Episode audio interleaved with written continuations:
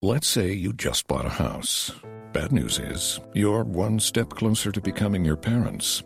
You'll proudly mow the lawn, ask if anybody noticed you mowed the lawn, tell people to stay off the lawn, compare it to your neighbor's lawn, and complain about having to mow the lawn again.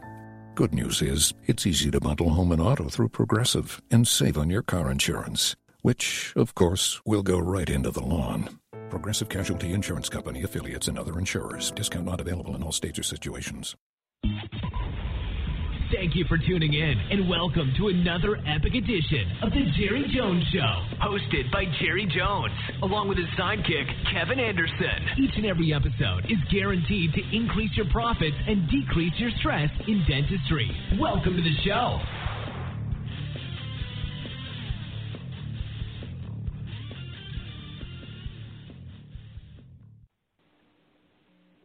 Clients undoubtedly are like my clients run into some major challenges on occasion. Um, sometimes it can be financial challenges. Sometimes it uh, it's you know personal challenges, um, staff challenges, whatever those uh, might be in your office.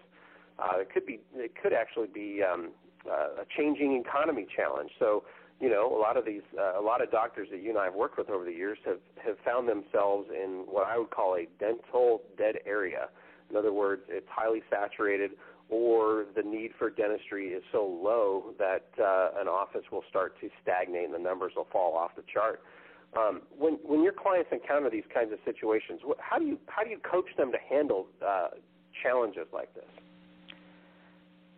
Well, um, what you're talking about exists um, in a lot of cities in California. Um, every you know dentist that you know graduates from one of the the dental schools in California wants to live in the high-end communities of California, where every other dentist mm-hmm. lives, and um, you know they have the good schools and all the rest. Can't blame them, but it makes it uh, more difficult to um, establish yourself, even if you buy into a practice, because you're you know your the saturation point's high for dentist to patient ratio or dentist to population that having been been said, I've been working in that environment for 30 years, and it just means that you have to do more of the right things better than the rest of the dentists in the area, and you'll do, you'll be fine.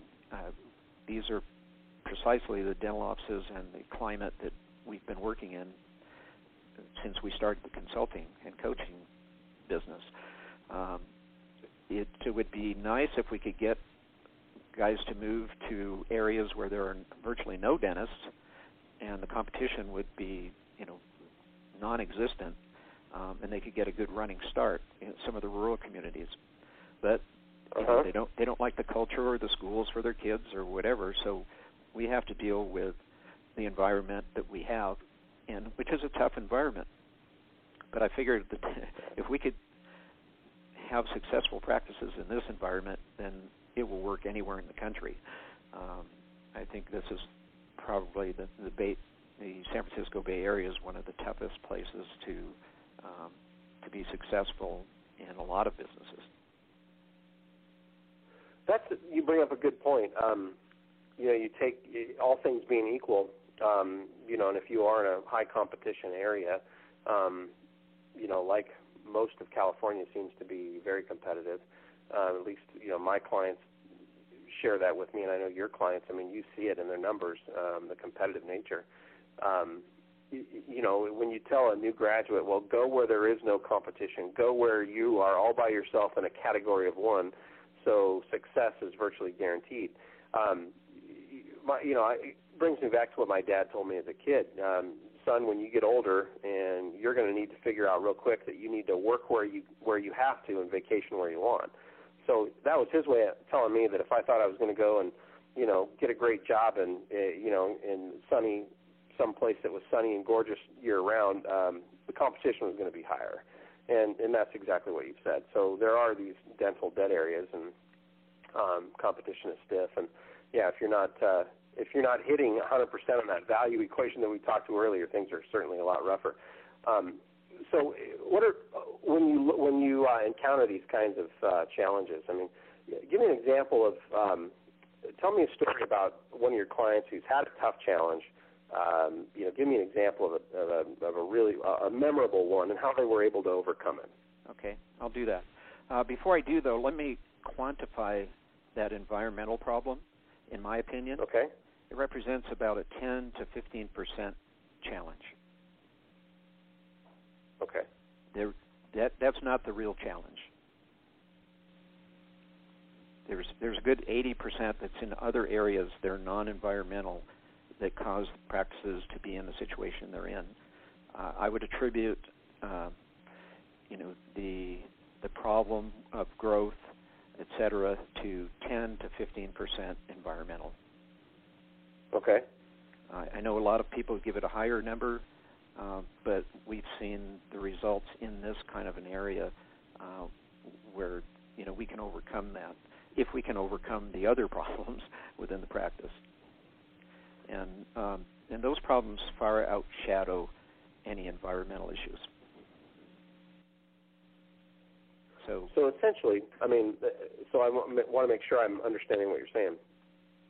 If you if you uh, are working with a with a with a client in an area that's tough, dead, the economy is you know, I mean, there's so many doctors, the competition is high um, your feeling is that uh, that factor that only factors in at about a 10% to 15% rate of whether they succeed or fail. In other words, it's not an overwhelming majority of why they might fail, but it's a really a very small percentage. It's a minority. That's my opinion.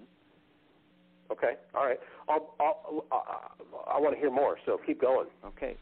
Well, uh, here here are some of the things that you know fall into the higher percentages. Before I talk about that, you know, one case you'd like me to talk about, um, change.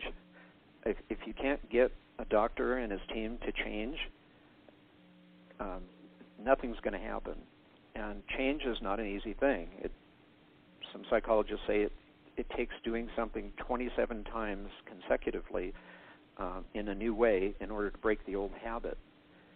So if you're used to picking up your coffee cup with your left hand and you want to change to your right hand, and somewhere in day 13 you slip and put it back in your left hand, you got to start over 27 more days um, of doing it, you know, the way you want to do it.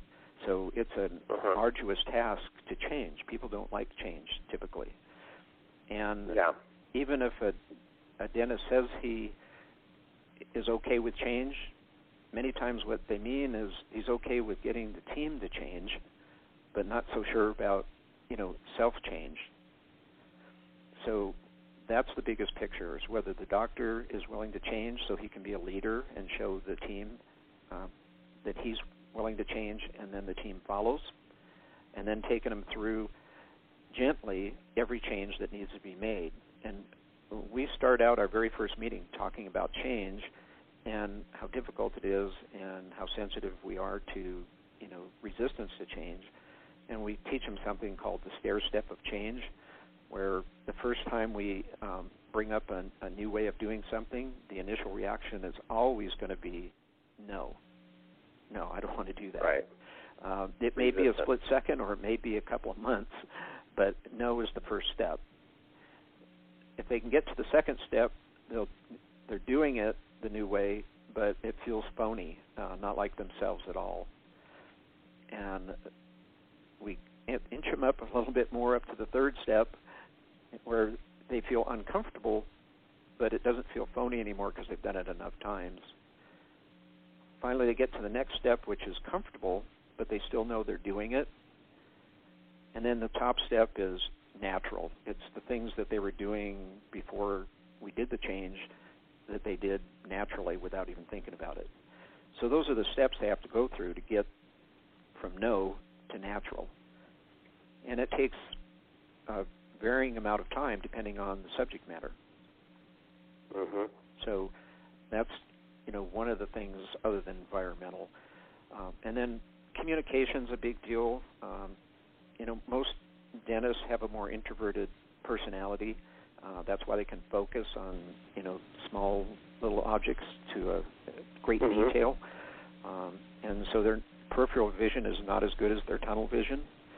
And to be able to communicate well, you do have to have some peripheral vision to be able to take in things from your patients and your team that you can deal with uh, from a communication standpoint.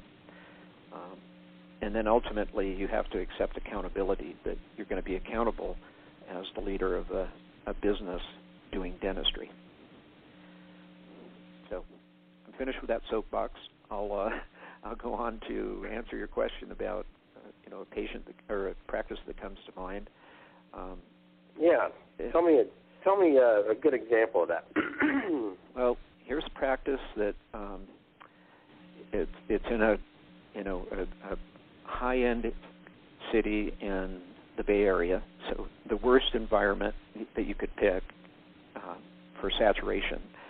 Um, they have three operatories, no room for expansion in that building.